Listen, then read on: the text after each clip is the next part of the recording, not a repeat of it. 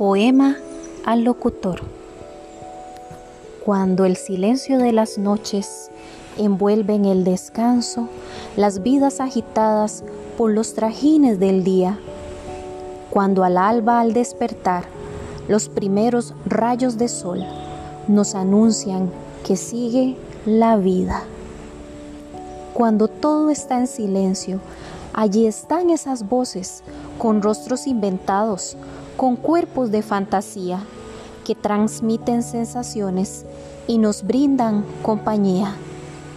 Cuando todo está en penumbras, allí están esas voces que amigas del viento y del tiempo se esconden en los rincones de corazones solitarios que buscan esa voz amiga. Esa voz que con cuerpo imaginario cruza mares y cielos para llegar al corazón de todo el mundo y de cada pueblo. Autora Laura Santiago.